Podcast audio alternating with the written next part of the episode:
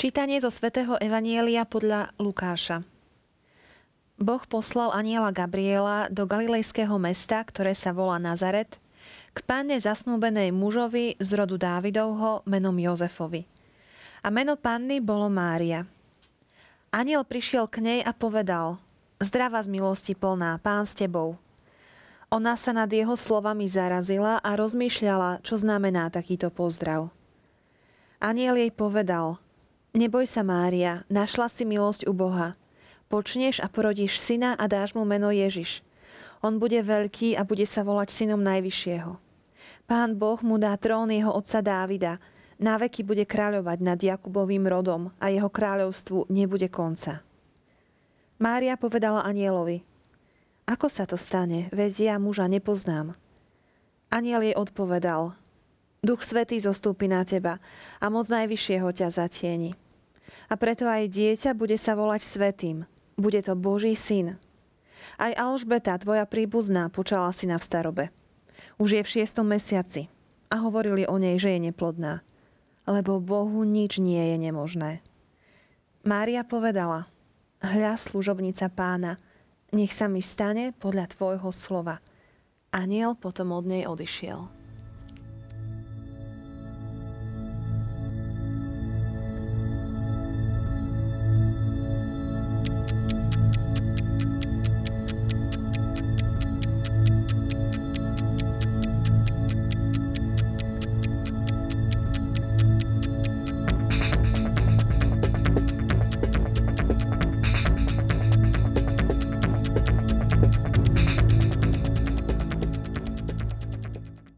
Drahí televízni diváci, stojíme na Prahu Vianoc a aj liturgické texty stále viac opúšťajú kajúci tón a stále viac v nich zaznieva radostný tón. V dnešnom evaneliu stojí v centre dialog Márie a Aniela, na konci ktorého zaznieva Márin súhlas, ktorý navždy zmení dejiny sveta. Som rada, že tu mám opäť e, môjho milého hostia, Pátra Bruna Branislava Donovala, Dominikána z Dunajskej Lužnej. A e, už diváci videli záber na predmet, ktorý ste priniesli, ktorý ešte budeme vysvetľovať a vy ste naozaj taký majster prekvapení, lebo minulý týždeň sme tu mali takúto malú trubku, za týždeň nám narástla na veľkú, tak teším sa, keď počas relácie prejdeme k vysvetleniu tohto symbola. Páter Bruno, som povedala, že v centre je dialog. Čím je zaujímavý tento dialog? Čo si na ňom môžeme všimnúť? Tak asi prvé, čo by som povedal, že Boh koná v dialogu. A toto jeho konanie má dosah nielen na konkrétne osudy človeka, ako sme to videli konkrétne v tejto pasáži s Máriou, ale má dosah, ako ste povedali, na celé dejiny spásy. Keď sa niečo úplne zmení. Keď Boh koná v dialogu, tak to má dopad na všetkých. Takže máme pred sebou dialog medzi anielom Gabrielom a Máriou, ktorý je veľmi podobný tomu predchádzajúcemu rozhovoru medzi tým istým anielom a otcom e, Jána Krstiteľa Zachariášom, kedy zvestoval narodenie e, pánovho predchodcu. Túto časť môžeme nájsť u Lukáša v prvej kapitole. Lukáš oboch porovnáva tak, že kladie vedľa seba tieto dva dialógy. Je to zámer. Dialógy, ktoré sú veľmi podobné, ale aj veľmi rozdielne. Prvý dialog sa odohráva v Jeruzalemskom chráme počas e, kultickej bohoslužby, e, keď Zachariáš prináša kadidlovú obetu, čiže počas kňazskej služby a obsahuje veľmi takú prekvapivú a pre Zachariáša ťažko uveriteľnú informáciu, že sa stane otcom.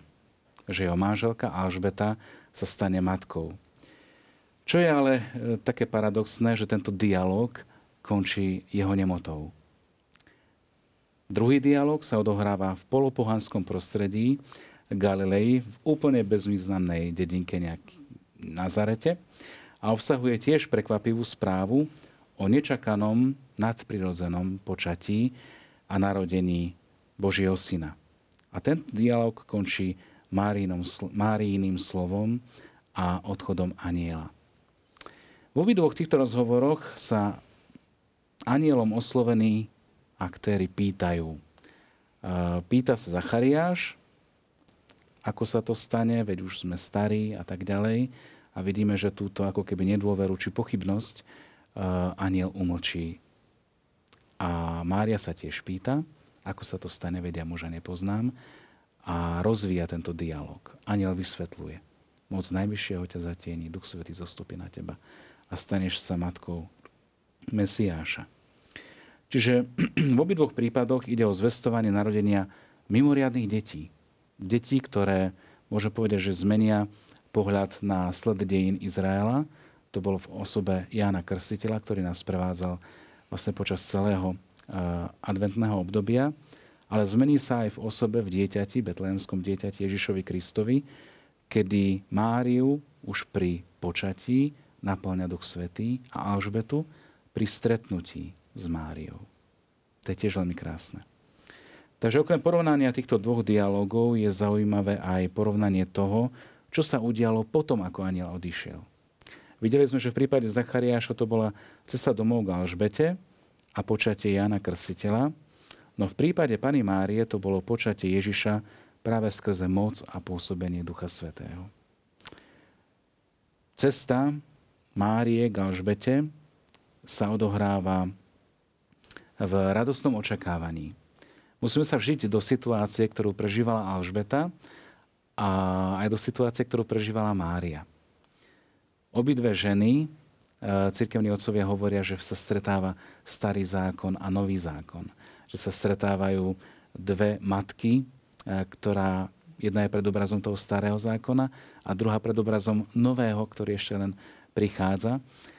No a toto stretnutie, ako keby má svoje vrcholenie v nádhernom chválospeve Magnifikát, ktorý Mária vlastne velebí Boha za všetky tie veľké diela, ktoré spôsobil aj v jej živote, ale aj v živote svojej príbuznej Alžbety.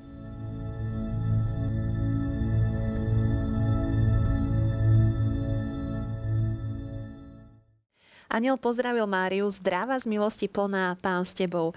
A evangelista ďalej hovorí, že ona sa nad týmito slovami zarazila. Čo bolo na tom pozdrave nezvyčajné? Nad čím sa mohla zaraziť? E, bol to pozdrav, ktorý sa nepoužíval v tom čase? No určite sa zarazila nad zjavom nebeskej bytosti. To asi každý by sa zarazil. E, keď miestnosť e, zažierala svetlo z neba a zrazu ten dialog už sám o sebe tak nezvyčajný, bežne pri pozdravoch eh, v Izraeli sa hovoril šalom. Čiže nech je pokoj s tebou, nech pánov pokoj na tebe spočinie. No a tu zrazu táto nebeská bytosť osloví Máriu, obyčajné dievča, eh, titulom Raduj sa, plesaj, raduj sa Mária. Grečina to veľmi pekne prítomňuje v tom texte Evanielia Lukášovom Chajre Mária kecharitomene, čiže raduj sa Mária, milosti plná, dokonca prekypujúca milosťou. Ako keby uh, týmto pozdravom chcel povedať, raduj sa ty, ktorá si úplne naplnený Božích, uh, Božích plánov, uh, kedy Boh prichádza a posiela ma a čaká na tvoj súhlas. Takže Mária naozaj právom udivená týmto anielským pozdravením a môžem povedať, že toto anielské pozdravenie je ako keby takým um, otváracím ceremoniálom. Niečo pompézne, niečo krásne, majestátne, ktoré otvára tento dialog. Vlastne prvý, ktorý prichádza, tak je Gabriel, archaniel Gabriel, eh, ktorý takto pozdraví uh, Máriu. Raduj sa, milosti plná. Je to niečo ako úvodný motív symfónii, v ktorom je naznačená hlavná myšlienka. Určitá téma, myšlienka, e, hudobná veta, e, ako to hovoria odborníci, ktorá z času na, čo, na čas sa objaví e, v danej skladbe. No a práve táto hlavná myšlienka, táto téma je niečím, čo bude rezonovať v určitých okolnostiach Ježišovho života. Ale určite oveľa viac a silnejšie, intenzívnejšie v živote Márie. Kedy ona, ako Lukáš, ukončuje vlastne epizódu o Márii, uchováva si všetky tieto slova vo svojom srdci a premýšľa o nich. Sme hovorili, že srdce je ako keby tým um, výnimočným miestom stretnutia s Bohom. Bolo to obrátenie srdca um, na púšti, obrátenie uh, životného postoja, ale zároveň aj odhodlania kráčať za pánom. A Mária, keď premýšľa o týchto slovách, keď premýšľa o tom, čo zažíva s Ježišom, úplne o týchto počiatkov, lebo to vlastne prvé stretnutie, e, mimoriadne stretnutie, ktoré jej povie, akým smerom pôjde jej život. A sám Boh je ten, ktorý, ako svätý Bernard veľmi pekne hovorí vo svojich kázniach, že sám Boh a celé nebo strplo a čakalo na odpoveď tohto dievčaťa. Aniel nikde nepoužije uh, slovo Mesiáš, že tvoj syn bude Mesiáš, ten očakávaný. Z tých slov, ktoré on potom hovorí, vedela Mária vydedukovať, vedela, že aniel jej hovorí o tom, že bude matkou Mesiáša? No určite poznala Sveté písmo a poznala aj tie predobrazy, ktoré či už Izaiáš alebo niektorí iní e, spomenutí hovoria o Mesiášovi. A jedným z mesiášských titulov, e, ktorý tu zaznieva priamo, je syn Dávidov, potomok Dávidovho trónu. Čiže jeho trón nikdy nezanikne, bude väčší, bude trvať na veky. Toto bolo niečo, čo Márii muselo evokovať. Som to azda ja. Mm. Som ja tá, na ktorú celé dejiny Izraela čakali. Som ja tá požehnaná, ktorá má priniesť spasiteľa, Mesiáša, Dávidovho potomka. No a veľmi silno to e, zarezonovalo aj v kontexte, že Mária bola zasnúbená s Jozefom. A práve toto je zasnúbenie s Jozefom, ako keby bolo priamou líniou na pokračovanie Dávidovho rodu. Prečo? Lebo Jozef pochádzal z Dávidovho rodu. A vieme, že keď e, cisár Augustus vydal nariadenie, e, o tom budeme počuť pri Vianočnej liturgii, že sa mali zapísať každý do svojho mesta, tak aj Jozef ide do Betlehema. Lebo Betlehem bolo Dávidovo mesto. Bolo mesto, e, z ktorého pochádzal tento veľký král a môžeme povedať taký archetyp panovníka, ale zároveň aj tá kontinuita možno taká len slovná hračka, že Dávid ako kráľ, ako ten, ktorý zobrazuje e, to, čo je Boží štát, to, čo je vlastne v súlade s Božím zákonom, aj napriek tomu, že jeho príbeh bol tiež veľmi zaujímavý. E, je to Betlehem, úplná zapadnutá dedinka, kde si blízko e, Jeruzalema, kde mm, jeden z prorokov, myslím, že to bol Micháš hovorí, a ty Betlehem Efrata, nejako nie si najmenší spomedzi všetkých Jezúidej, lebo z teba vzíde Mesiáš, Dávidov potomok.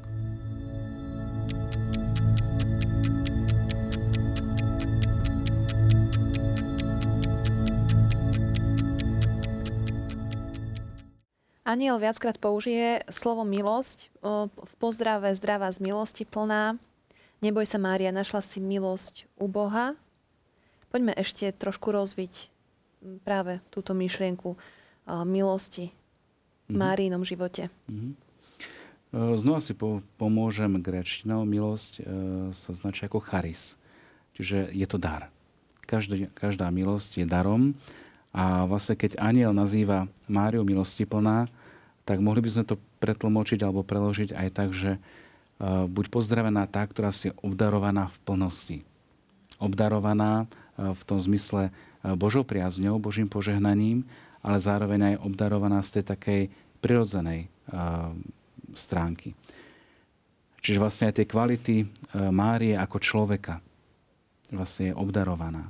Zvykneme hovoriť o niekom, ktorý je talentovaný človek, že je naozaj obdarovaný. Že môže, mať, môže byť charizmatický, môže mať naozaj zápal alebo iskru, ktorú iný nemá. A toto sa môže vnímať ako prejav aj Božieho požehnania. No a niečo podobné e, vlastne Boh videl aj v tomto svojom diele e, v Márii ako tá, ktorá je naozaj e, tým prototypom novej Evy. Evy, ktorá vlastne zachráni ľudstvo tým, že sprostredkuje príchod Božieho Syna Ježiša na túto zem. Takže keď sa hovorí o milosti alebo o milosti plnej, tak chce sa dať dôraz na to, že Mária ako tá, ktorá bola uchránená od dedičného hriechu, lebo aj toto tajomstvo je veľmi prítomné v slávení adventu. 8. Eh, decembra slávnosť nepoškodeného počatia Pany Márie, čiže slávnosť, kedy si ako keby pripomíname ten pôvodný úmysel, ktorý mal Boh s človekom ešte predtým, ako spáchal hriech. Čiže v stave milosti, v stave požehnania, tak ona je vlastne ako keby tak prítomná počas celého toho adventného obdobia, aj keď sme ju možno tak nespomínali počas tých predchádzajúcich nediel, ale určite je prítomná. Ma napadá teraz taký súvis v tej prvej časti adventu, určite na mnohých miestach vo farnostiach sa slávili rorátne sveté omše. Veľmi krásne, veľmi také, môžem povedať, a ja mám veľmi pekné spomienky na rorátne sveté omše, či už ako z detstva, alebo z našej farnosti, kde skoro ráno, ešte za tmy, prichádzajú mnohí do chrámu, ktorý je osvetlený iba živým svetlom, čiže iba sviecami. A do tejto atmosféry očakávania, môžem povedať také ako keby predlženej vigílie, e, prichádza Mária, čiže tie svetom sú s formulárom marianským a hovoria o jednotlivých etapách z dejín spásy. Čiže môžeme vnímať ako keby aj cez tento rozmer zase môžem povedať taký symbolický, obrazný, prítomnosť tej, ktorá je plná milosti. Tej, ktorá nás pripravuje, ako keby sme prežívali e, to tehotenstvo spolu s ňou. Tešili sa na príchod a na narodenie e, vlastne Mesiáša spolu s Máriou a s Jozefom. E, ďalší taký pekný rozmer, ktorý je pri, pri milosti plnej ako osobe, tak je vlastne, ako sa krásne snúbi panenstvo a materstvo panenstvo niečo veľmi krásne, čisté, nepoškvrnené a zase materstvo, ktoré má v sebe veľkú hĺbku a veľmi silnú výpovednú hodnotu práve v tej službe.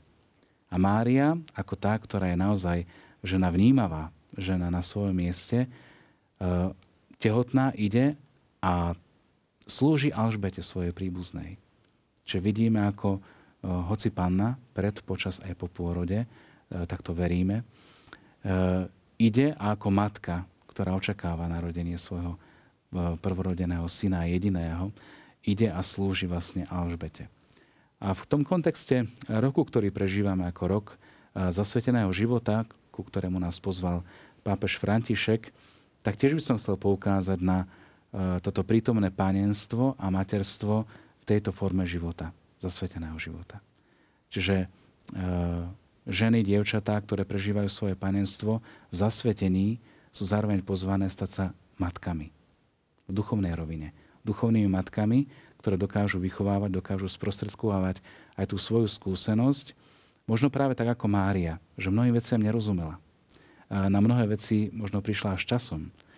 Ale táto je skúsenosť bola veľmi silnou, takou výpovednou hodnotou, svedectvom pre tých, s ktorými sa stretal. Či už to bola Alžbeta, alebo potom neskôr e, na svadbe v Káne. Urobte všetko, čo vám povie, že je vnímavá, že chýba víno. Alebo aj potom, že dokáže stáť naozaj na tej kalvárii pri svojom synovi a dokáže udržať aj mŕtvého v náručí. Takže v tom je sila materstva, že naozaj ako tá, ktorá je povolaná vydať svedectvo viery svojej osobnej, svojho presvedčenia, ale zároveň dokáže aj posilniť vieru tých ostatných, ktorí sa na ňu pozerajú naozaj nielen ako na uh, ikonu nedostihnutelnú, ale ktorí dokážu vnímať aj v tejto rovine takej bežnej, ľudskej, ako matku, ako ženu, ktorá je na svojom mieste naozaj požehnaná, milosti plná.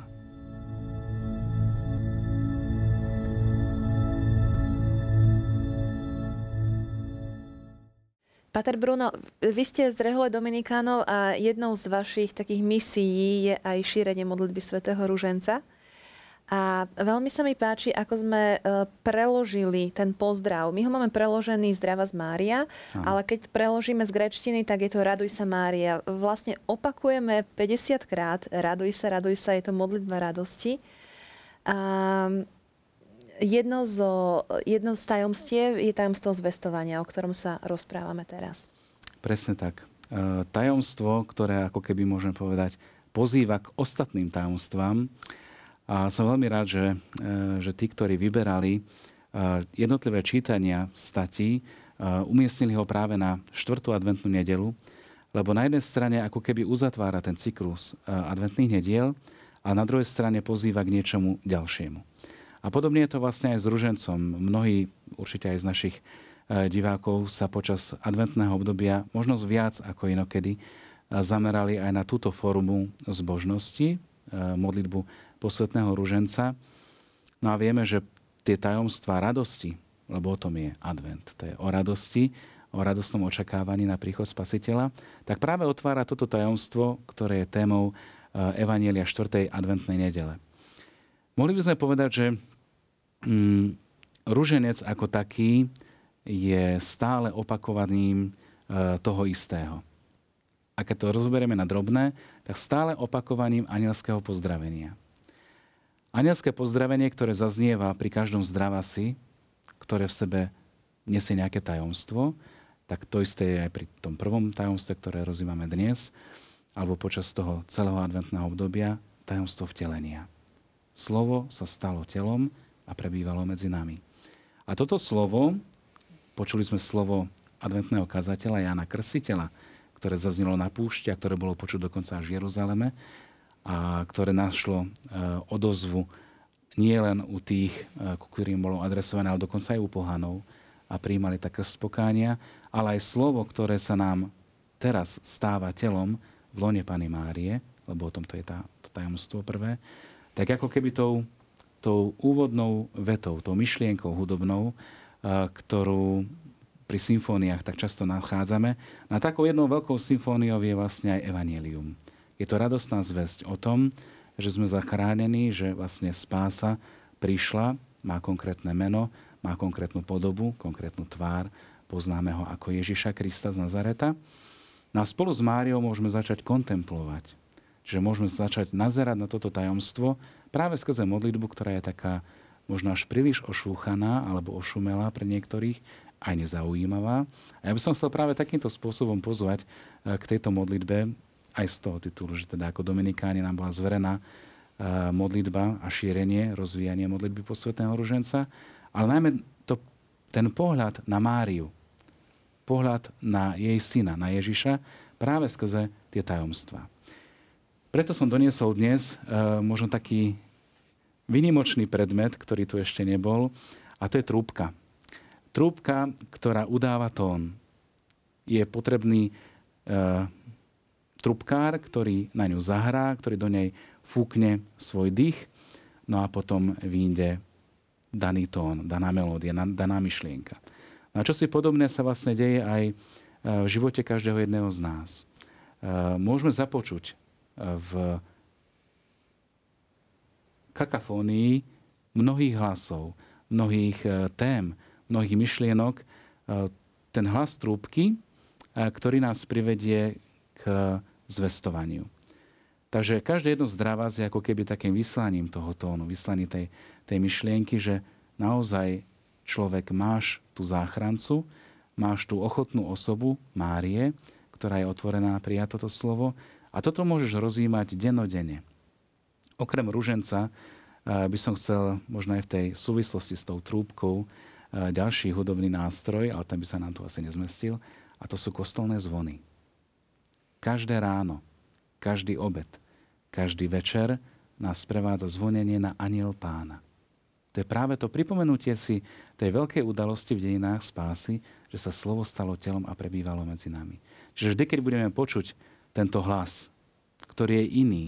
Niektorý možno lezie na nervy, niektorých dráždi, ale pre mnohých je symbolom nádeje, že naozaj je tu niekto, kto nás prišiel zachrániť.